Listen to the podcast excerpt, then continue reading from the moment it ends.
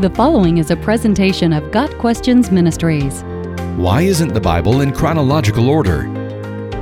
The books of the Bible are not in chronological order. Rather, they are primarily arranged according to type of literature. For example, Genesis through Esther are historical and are grouped together.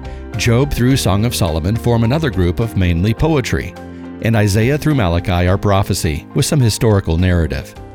Similarly, Matthew through Acts are historical, Romans through Jude are letters to churches or individuals, and Revelation is prophecy.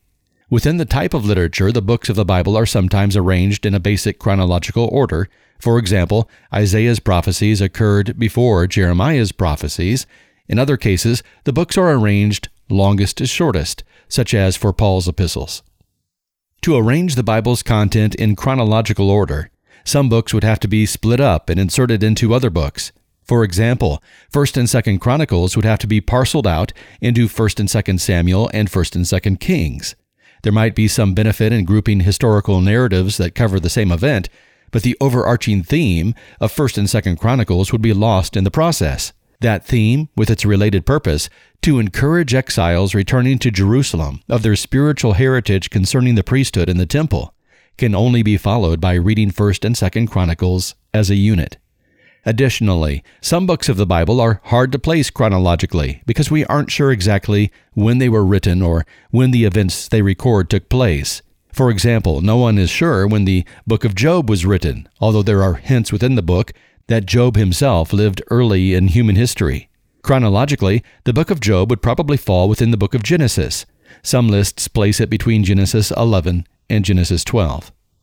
The fact that the Bible is not in chronological order can sometimes make studying the Bible difficult, especially for the student who wants to keep various passages from multiple books in their historical context. That's where chronological Bibles come in. A chronological Bible puts the content of the Bible in chronological order. As an example, Isaiah ministered during the times of the kings. So a chronological Bible puts Isaiah's prophecies in the appropriate places in the books of 1st and 2nd Kings. A detailed chronological Bible, as well as many study Bibles, will also harmonize the four Gospels, putting all the events in the life of Christ in chronological order. Bibles International provides a basic chronology of the books of the Bible, placing them according to the time of the events described in the books.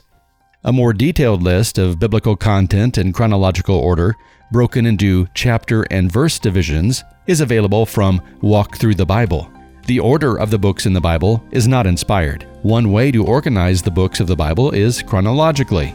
That, for the most part, is a simple process of finding internal clues and following the history of the people and events described.